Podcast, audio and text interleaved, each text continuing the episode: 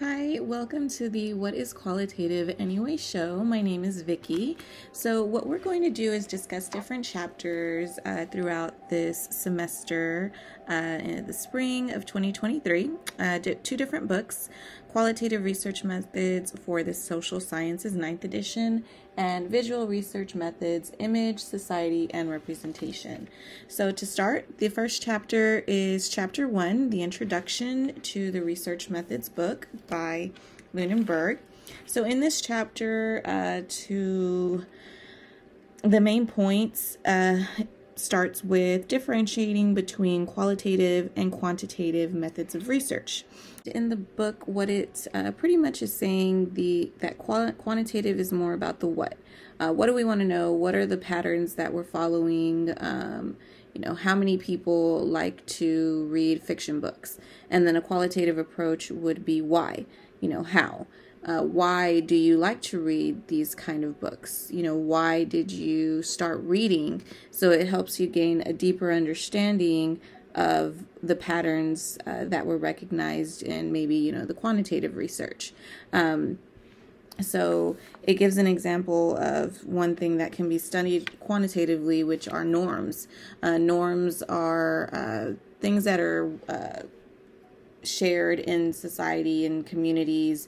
They're not said, but they happen, um, like opening the door for uh, a woman. So by doing that, you're finding the norms in that uh, society, in that community, those groups.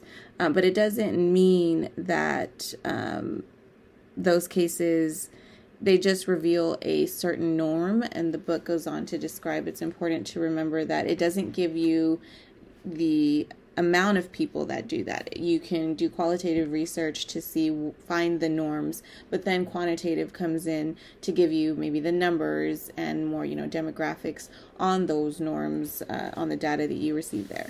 So then it goes on to talk about certain theories like the triangulation method, which it mentions is like three lines of sight. You'll use multiple theories, multiple researchers, multiple data technologies. Um, after you've gotten your research idea, you'll use those three different avenues to create a more in-depth understanding of your topic, of your research, and that ties into a qualitative mind, you know, look, taking yourself outside of it, finding different angles, different points of view, being open to the process, so that way you have a deeper understanding uh, based on that information, not maybe your knowledge or your biases. Uh, it also explains symbolic interactionism. It refers to it, um, it, it's looking at it from the school of thought, and there were two main, um, I guess, uh, theories or concepts on the symbolic interactionism initially, where Bloomer's was more about it being a phenomenon, um, it, you know, as far as situations and events that happen, and then that's where uh, you use it to describe people's behavior towards certain symbols and things. Um, and then Kun's approach was more that it wasn't about the objects or the events. It was more about the human interaction that they had, how they saw that.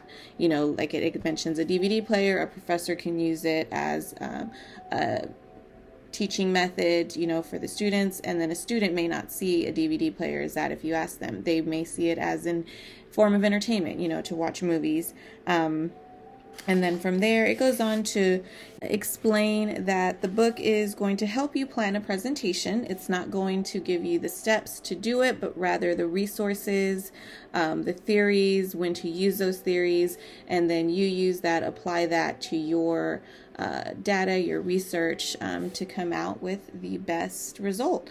Uh, so I hope to use that in my research, where I am going to be uh, asking participants what they what how they define feminism, because it is a broad topic. You know, there's different movements, different definitions, and it's a, you know, contemporary right now with a lot of women's uh, issues.